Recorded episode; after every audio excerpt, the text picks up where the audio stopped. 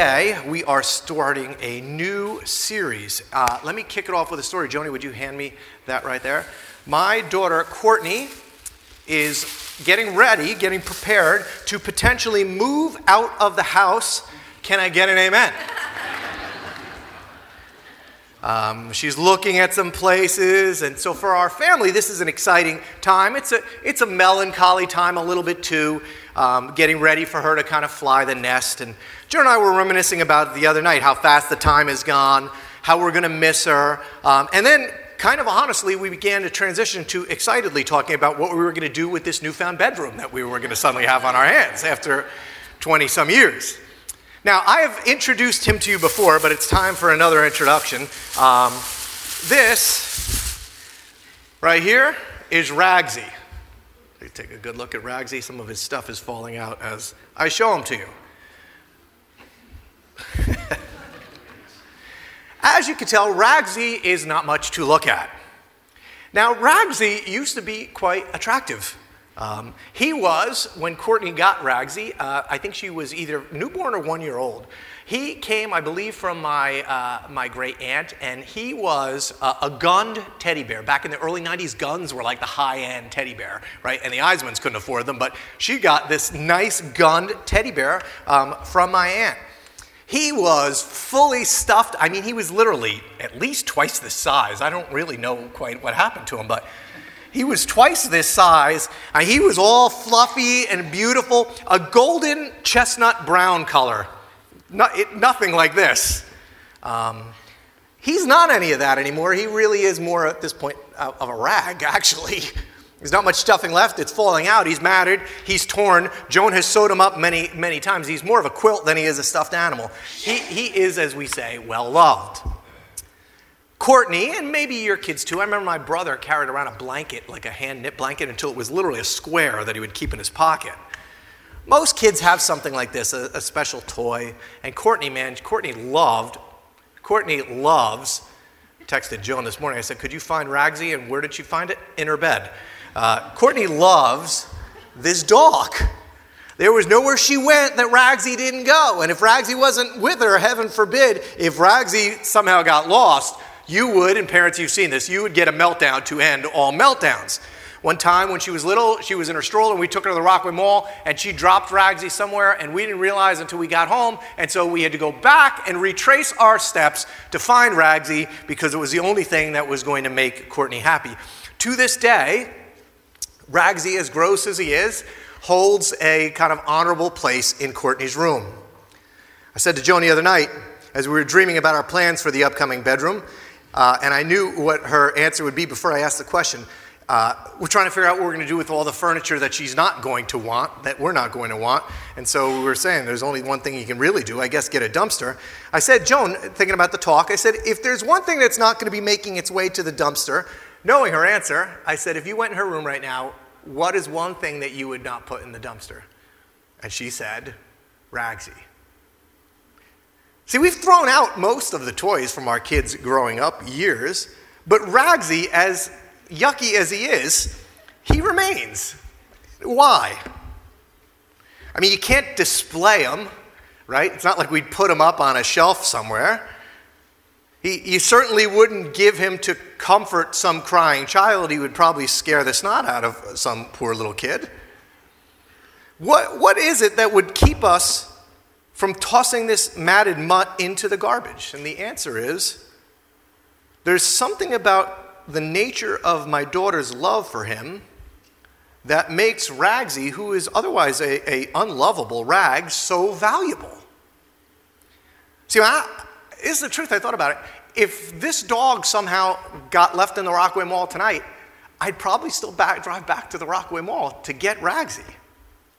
I mean, she loved him so much over these years that anybody who loved Courtney, I mean, the reality is, Courtney's love for him made me love him. Courtney's love made him valuable to me. Because if you loved Court, you loved her dog too. I mean, when she was a kid, she loved Ragsy because he was soft and cute and expensive. Now, it, it's the love that Court has and those who love Court that have made him so valuable. You love Courtney, you love her mutt. Could this possibly be what Jesus was talking about when he told all of us that would follow him this great new command. Last week, I gave you guys a talk called God in a Box. We talked about what the writers of the books of the Bible refer to as the Old Covenant and the New Covenant. The Old Covenant was a conditional promise that existed between God and his people, where essentially it said that if you follow my commands, you'll be blessed, and if you don't follow my commands, you'll see that things aren't going to work out well for you. And most of us, even though Jesus comes to give us a new covenant and he fulfilled the Old Covenant, most of us often live our lives just trying to still live under the Old Covenant. I just got to be good, good, good if I'm a good person, God will bless me, and I better be careful not to screw up because God will curse me. That's the old covenant. That's gone. Jesus comes, he fulfills all of the laws of the old covenant for us. He pays the price for us, the penalty due each of us under the law. He restores us to God. God, if you were here last week, he no longer makes his presence fully known in a temple. Instead, there's this there's a tearing of the curtain that blocks off the holy from holies. God leaves the box, he leaves the temple. He's not in the church. He's with and in those who would choose to follow him. And after fulfilling all of the Old Testament laws, Jesus says, There's a new covenant now. I fulfilled the old one for you. I took care of that one for you. There's a new promise between God and man. In fact, this is what he said. He goes, A new command I'm going to give you love one another as I've loved you. So you must love one another. It's interesting, the word new there in, in the Greek, it obviously could mean new, but, but it also can mean, uh, it can mean extraordinary or remarkable. Is it possible Jesus is saying, Look, I, am giving you, there's a new command that's going to underlie how we're going to go forward, and this is it, and it's extraordinary. It's remarkable. And you're all ready for it. What is it, Jesus? Love one another. That's it. That's. You know, there's, not, there's, there's got to be something more, Jesus, right? Now, maybe you've been around the church, or heck, if you've even been alive, you've heard this line, love one another, from the Bible. And if you're honest, there's not anything all that remarkable about it. I mean, what's so extraordinary about loving one another? Yeah, yeah, yeah. Jesus, there's got to be something bigger. What about destiny and, and the future and changing the world? I mean, you must want us to do something bigger or better than loving one another. Here's my question for you this morning Who taught you how to love? Which might sound like a dumb question, right? But if Jesus is leaving us with one command, he's going, look, there's really one thing that you have to do going forward now that I've kind of taken care of all the old rules and regulations for you. I paid the price. There's only one thing I want you to do love one another. Who taught you how to love? Why do you presume you have any idea what you're doing? Can I get an amen from you ladies? Us as husbands generally tend to not really know what we're doing in these areas. When you were a kid growing up, how many of you were involved in any kind of religious training or even just at home where the Ten Commandments were explained to you or taught to you? Raise your hand if you know or knew or could do the Ten Commandments. Just about all of you. How many of you were taken aside by any religious leaders or mom and dad and said, I'm now going to teach you how to love? Because Jesus is going, no, no, those commandments, I mean, yeah, they still, they still show you the heart of God. They still show you his will and desire. But you don't need to worry about them as much as you need to worry about loving one another. I got a new command for you. If you think I'm overstating the importance of what I'm talking about here, Jesus at one point, he's trying to explain this new covenant to a people who have been living under these hundreds of rules for thousands of years and the religious leaders, remember from last week, the sacred men who wanted to protect the old sacred covenant and the old sacred places, which was keeping them in power, they don't like the new covenant. And so they come to Jesus and they try to trick him up. One of them, an expert in the law, tested him with this question Teacher, which is the greatest commandment in the law? Jesus, out of the 600 plus commandments that underlie that, uh, the old covenant, what's the most important one? Because we want to be blessed. And Jesus replies, Love the Lord your God with all of your heart and your soul and with all your mind. This is the first and greatest commandment. And the second is like this, is like it. Love your neighbors as yourself. And then I love this, he doubles down on it. All the law, all the stuff you guys have been studying for thousands of years, remember all those things your mom and dad taught you? All the law and the prophets hang on these two commandments. And that's why when we picked the verse to hang in the foyer, that's the one we hung. Because on this commandment hangs Genesis and Exodus and Leviticus and Deuteronomy and Numbers, Psalms, Proverbs, Romans, Revelations. You pick the book you want to study. It all hangs on this love God, love one another. In fact, when he gave the new commandment, he said, Here's the deal. By how you do this, how well you love, they'll know if you're my disciples, if you love one another. So let me ask you again who taught you how to love? Well, you might be thinking if we were just having a back and forth conversation? Well, that's kind of a dumb question. Nobody teaches anyone how to love. Love is something that's natural, love is, is a feeling that comes over you. Uh, love is something you're in, it's not something you do. To which I would tell you that that is the single biggest problem you and I have in understanding what Jesus is up to in our lives and in the world. Because the love that Jesus is commanding and talking about is not something you fall into or do, and it is anything but natural. Love is not a noun here, love is a verb. You, you can be taught how to love, and it is quite unnatural. In fact, if you start doing this, and we're going to work on this over the next couple months, if you start doing this, it will feel terrible for a long time because it, it is going to go against everything you've been taught. Your flesh is going to catch on fire. You're going to feel like a, a, a man having his head held underwater, going, This is insanity, right? But this is what Jesus is calling you to. English is a wonky language sometimes, right? Uh, sometimes when I go to Guatemala, friends down there are, are, learning English, and so they'll ask me about an English word, and I'll say it means this. And then they'll go, well, wait a minute, I thought it meant that. You know how we have some English words that mean one thing, and then you say it again, you know, oh, well, I, it, ah, well, it means that too. So in English, it's interesting. We have one word for love. Love is one of these words. Let me show you what I mean. Uh, I love my dog Moose sometimes. I love the Mets. I don't know why. Um, I love this church. I love my wife. I love my kids. How could one word, love, mean all of those things? I mean, it couldn't, right? Because, I mean, my wife might sometimes feel like I love her the same way I love my dog. The reality is, I should love her in better ways, more, you know, more shown ways than I love my dog. In the, in the language, the New Testament was written in the Greek language, they had a much better way of describing these things. There wasn't one word for love. In fact, I wish these commandments actually had a different word because I think we'd appreciate what Jesus was trying to do here differently. There were, it depends on who, who uh, what count you want to make, at least six to seven different ways to express love in Greek. The most three prevalent most ones that you'll, you would see in, in writings of the day. One was eros, which was a passionate or a sexual love, right? Uh, we get our, our, word erotic comes from eros, right? And so, you know, eros is obviously a good thing. We'll talk about it in a few minutes. There's a lot of good with eros, um, but as you know, there's all you you know you can get yourself in trouble quick with eros too, right? And then there was another word, storge. That was kind of like a familial love, an affection between family members. And, and then there was phileo, which is where we get the word Philadelphia from. Phileo was a friendship or a brotherly love, right? I mean, phileo is an interesting one for me, right? Because phileo, like, you know, you meet somebody and over time you start to like them and you become friends. And then something happens. You know, I've got a teenage daughter and, you know, people fall in and out of phileo, be, hang around with 16 year old girls, man. They're like phileo. The next week it's a whole new friend group that rolls through the house right? So phileo, I mean, that comes and goes is a good thing. Now, these three kinds of love are definitely loves that you fall in and out of. They are driven by feelings and gratifications. These loves are nouns. These loves, these are the ones that you and I are most familiar with. They often occur naturally. And so when Jesus says love one another, what we tend to think is that he's telling us one of these things, do one of these things, have these kind of feelings. Well, I love people. I'm a people person. I love people.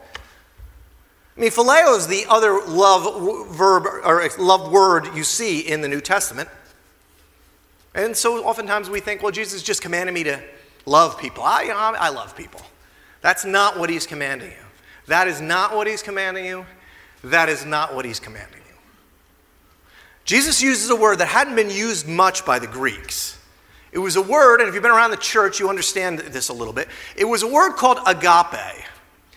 It was the Courtney and Ragsy kind of love. It's the kind of love that Jesus is calling us to that gives value to matted down rag dolls. The old English word for, for this was, uh, was charity. It's the kind of love that God bestows on us. Charity was used to express love as a form of a, of a gift, a pure gift. We don't use the word charity much anymore because it has patronizing overtones. It can sound condescending. Nobody wants to be a charity case. But the love, uh, the love Jesus commands us to love others with is this love of charity. It's a gifted love. It has nothing to do with feelings or emotions, nor in any way is it natural. In fact, it's quite unnatural. And so, with that in mind, let me ask you who taught you how to love? I mean, you're given one command. It's the singular commandment of a new covenant. Shouldn't we care? In the New Testament, Jesus and the, the writers that would follow him in the New Testament say you need to agape one another 116 times. John wrote it this way He said, Dear friends, let us agape one another. Right? It's something we do. Let us do this to one another. Let us agape one another. For, for agape comes from God. Everybody who agapes has been born of God and knows God, and whoever does not agape doesn't know God because, does anybody know what's coming next? Because God is agape. This is what He is, this is His essence. God is not warm feeling, snugly, cozy, and cute. God is self sacrificing, charitable, submissively choosing to love. God is not a lover, God is agape. He is love. Most of us, maybe all of us, for most of our life, you have never really experienced agape. It's not floating around out here. I mean, the best of relationships, sometimes there's hints of it, but almost none of us naturally agape. I loved her so much, but then, well, we were in love, but then he, well, I never really loved her because. My wife, this is going to be embarrassing for her, and she'll, she'll yell at me later. My wife is a big Bee Gees fan. And so I've had this song that, that they wrote. Uh, I didn't even know it was their song. It was so good, it was hard for me to believe. Um, I had this uh, song in my head that it turns out that the Bee Gees wrote. Um, and as I studied this love that I'm really unfamiliar with, that most of us don't know about, we think Jesus is saying, oh, yeah, just be nice to one another. That's not what he's saying. I could almost hear God starting to sing this song to me and over me. You know their song, To Love Somebody? I'm not going to sing it for you. But the, the line, baby, you don't know what it's like. You don't know what it's like. You don't know what it's like to love somebody the way I love you. I just kept thinking about that. Like I could hear God saying, yeah, see, you guys don't know what it's like because you haven't done it, you haven't experienced it. You don't know what it's like to love somebody the way I love you. This is how God showed his agape among us. He sent his one and only Son into the world that we might live through him. This is agape, not that we agape God, but that He agape us and sent His Son as an atoning sacrifice for our sins. Dear friends, since God has so agape us, remember He's, you know, God so loved the world, you know what love's translated there? Agape. Dear friends, since God so agape us, we ought to agape one another. No one has ever seen God, but if we agape one another, God, where's God live? He's not in the box. If we agape one another, God lives in us and his love is made complete in us. The truth is, at one level or another, we're all a little bit like Ragsy. Ragsy was not created to look like this. Life did this to Ragsy. It's a cruel world out there, my friends. If Ragsy could give me an amen, he probably would. this was not meant to be Ragsy's destiny. It wasn't meant to be ours either. See, in our original fashion and form, we were created to be with God and like God. I think that, I don't think the scriptures mean that with five fingers and five toes. I think what the, the, the, writers of scripture, what Moses was telling us there is you were made in the, in the image of God to have agape, you, in our original form, before the fall, before everything got mucked up, we agape quite naturally. But in the fall, when we were broken, the first thing that leaves, and you see it unwind quickly in, in the story of our creation, the first thing that leaves is agape. But what John is saying is that while we may now be unlovely, we are not unloved. While we were yet sinners, while we were at our most unlovely, God sent his son. Christ died for us. And love, I mean, love, love changes people. When people experience love, just even in the real world, I read this this week, they actually grow physically lovely. Psychologists have studied this. The excitement of being in love, it increases your heart rate, your face glows, your lips look more red. They've actually studied under eye, uh, under eye circles become less noticeable. Your pupils dilate so that your eyes look brighter and clearer. We've been made so that even our bodies begin to look better when loved. See, we're used to a different kind of love, though, if we're honest. The kind of love that most of us experience, taste, have for others. It's a type of love for someone or something uh, that, that we perceive that, that that thing is of great worth, and it creates something of great worth. The love we're most familiar with is drawn to an object because it's expensive or attractive or lends status. That kind of love is eros. I mean, ladies and gentlemen, when you were looking for your spouse, how many of you walked around and said, Let me just find the biggest beat up loser I can find so I can build him up and make him into everything God wanted me to be, wanted him to be? Or did you go, Well, he's really cute. What do you do for a living? Right? See, this is the love we're familiar with. Somebody taught us to love this way really well. We're really good at this kind of love. But God is talking about something different. See, at its core, Eros describes the kind of love I give to what satisfies my desires, what wins my admiration, or fulfills my appetites. I, I was remembering uh, you know, when Joan first started going out with me, I mean, she was so much better looking. I've aged well, but she was so much, she was so much better looking than I was. And I remember she came to visit me at Rutgers one time, and I remember walking, uh, she came into the room, and I remember the one guy, this guy, Steve, that lived across the hall, he took one look at her, and he's just shaking his head going, something must be wrong with that girl. I don't know what it is, what she's doing with him. But there was this, and I remember, you know what I felt? Pride. Like Eros was fulfilling me in a sense. Look at the girl I've got.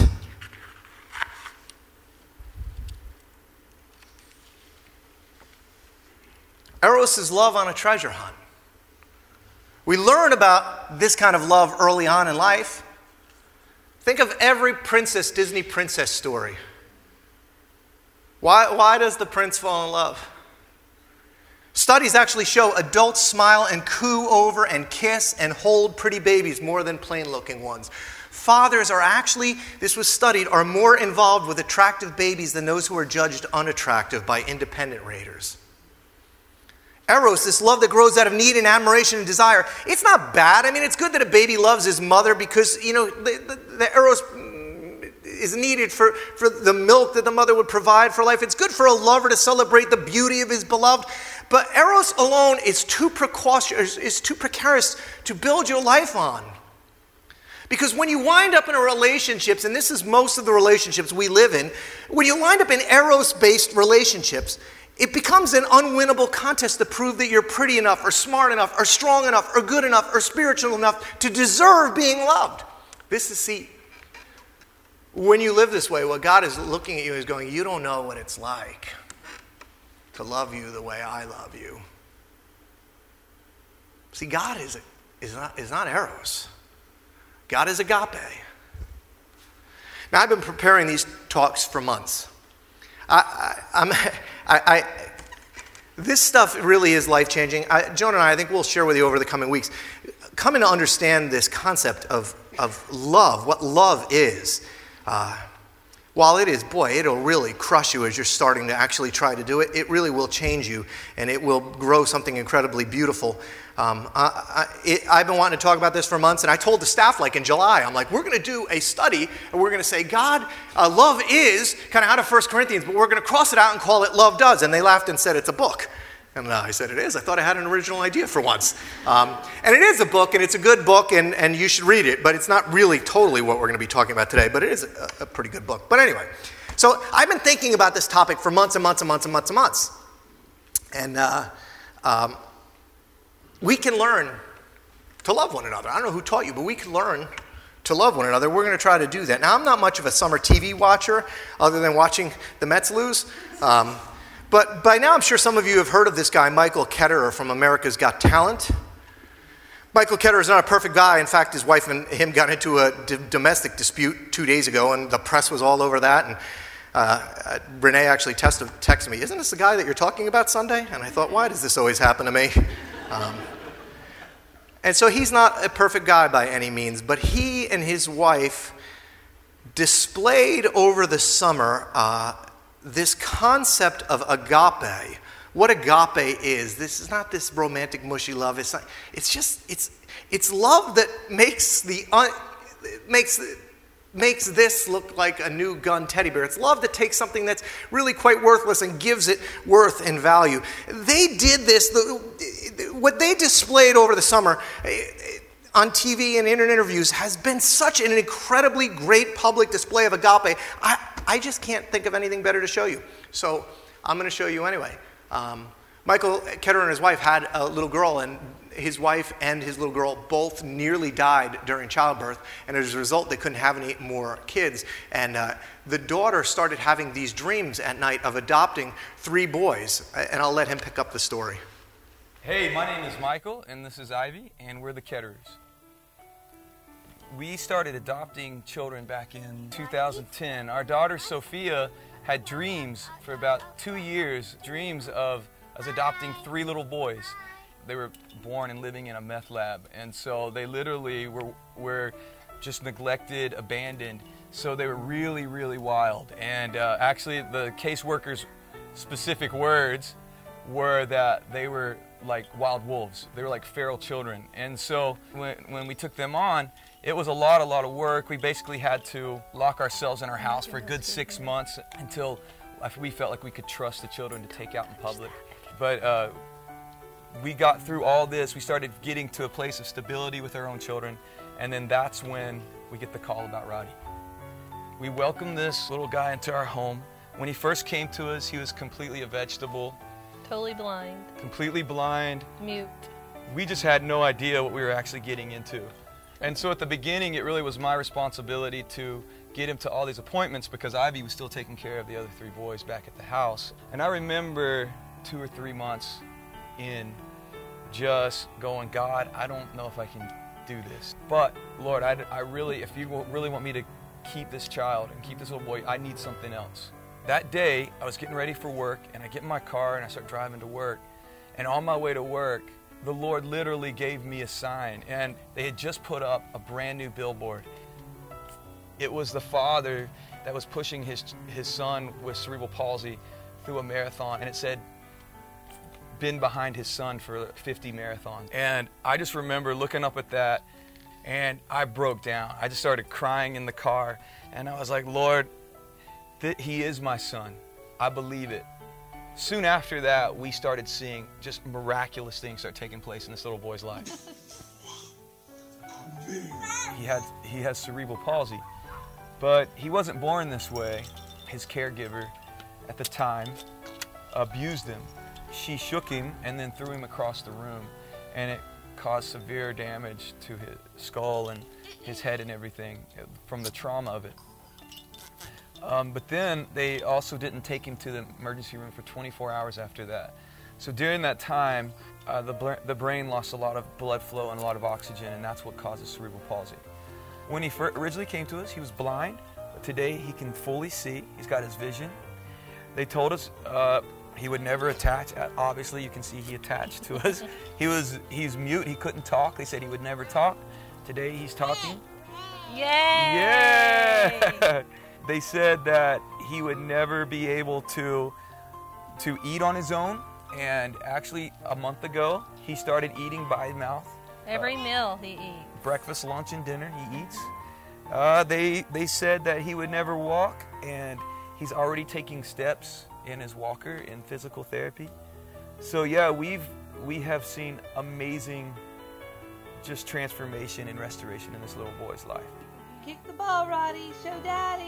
Like I went to the neurologist and he goes, "Can I just read you the report of um, Roddy the day he came into the hospital?" So he pulls up his laptop and it says, "This child will be a vegetable. He'll never connect with anyone. He'll you'll have to move him side to side. There is no hope for his future." He just wept and it was and I was like, all I can say is it's Jesus that has healed him.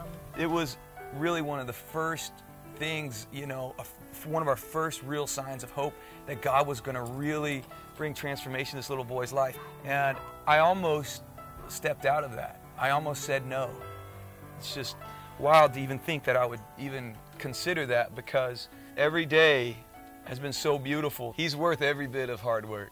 He's such a joy, such a pleasure, and actually the hard work isn't even that hard. Right. It's it's really a joy. And you know, I feel like a lot of people when it gets tough, we will back out or we're not even willing to say yes in the first place. But if we did, we would have missed out on so, on getting to see so much of God's miraculous power and so much of his glory and getting to experience so much of his love. We would have missed out on all of that.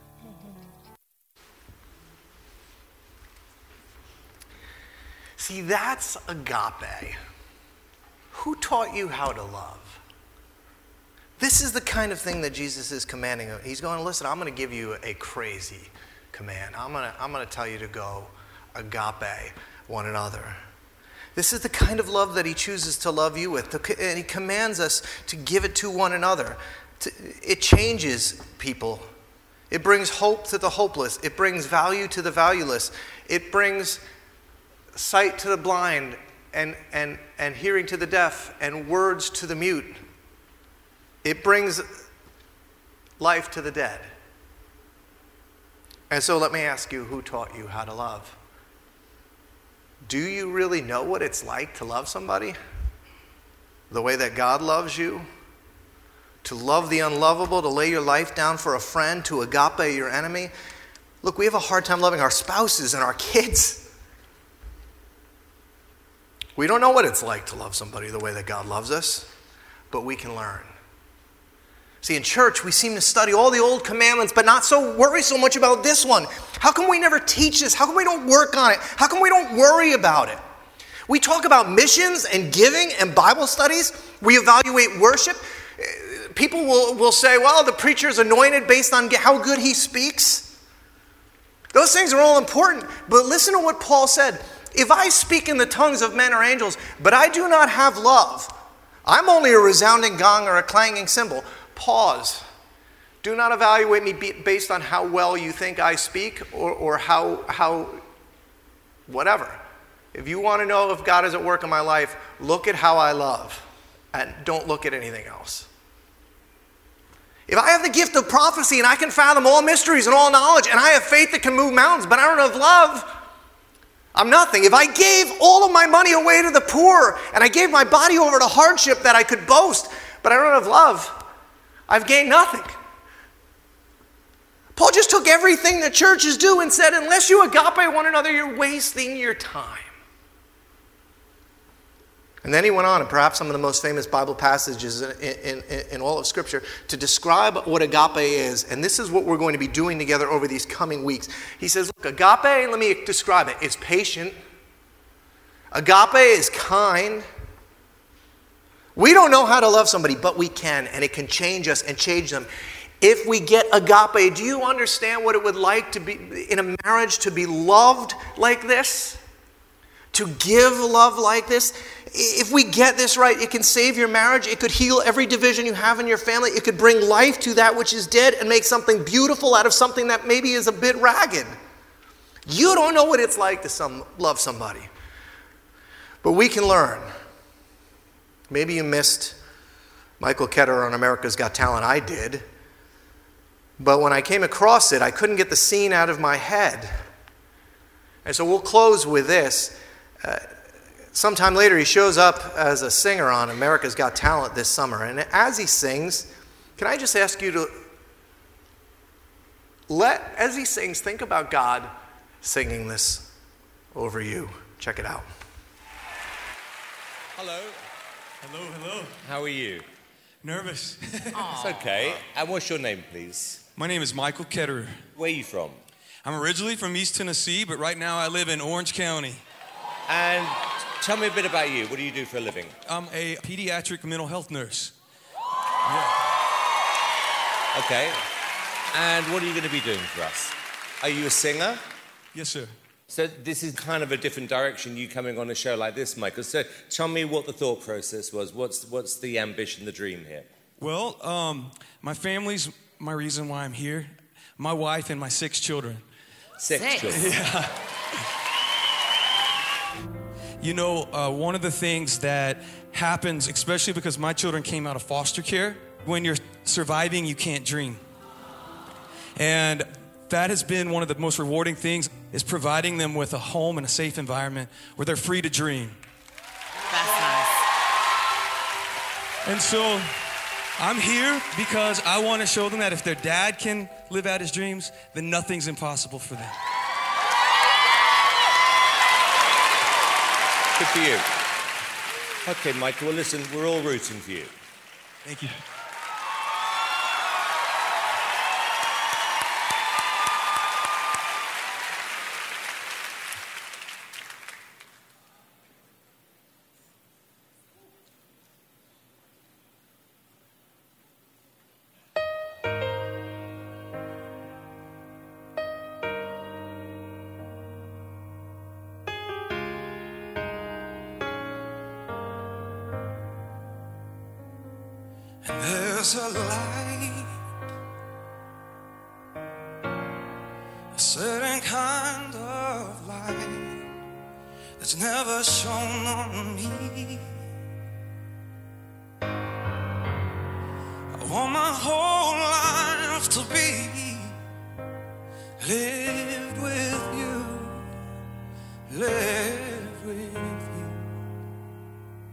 Baby, you don't know what it's like.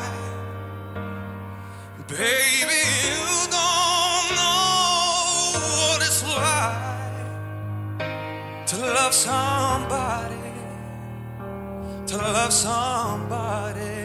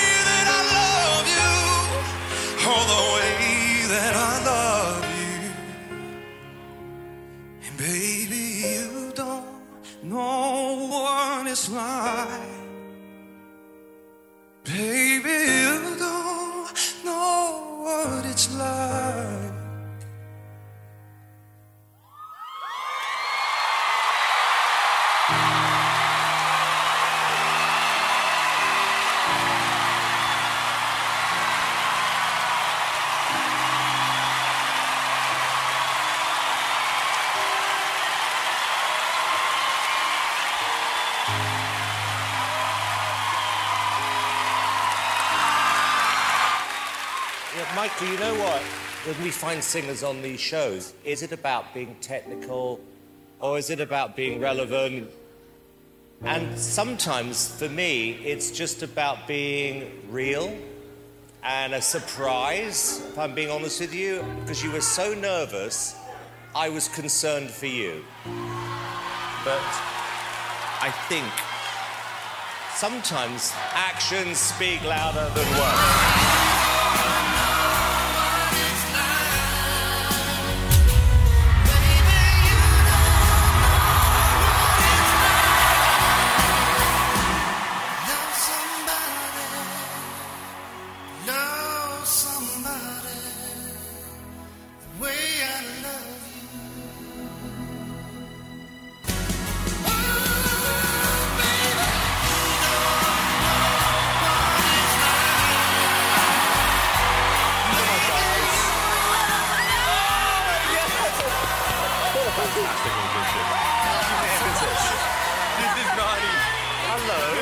Daddy good? Let me tell you, something about your voice, I genuinely mean this, is special. And everything was perfect. You deserve it. I really mean that.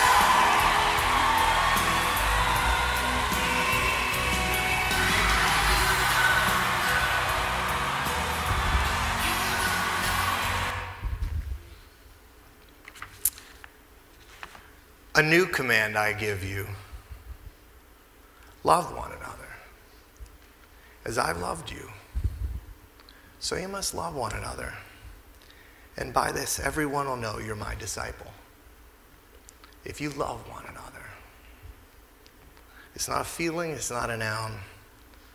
Love is a verb, love does, and so can we.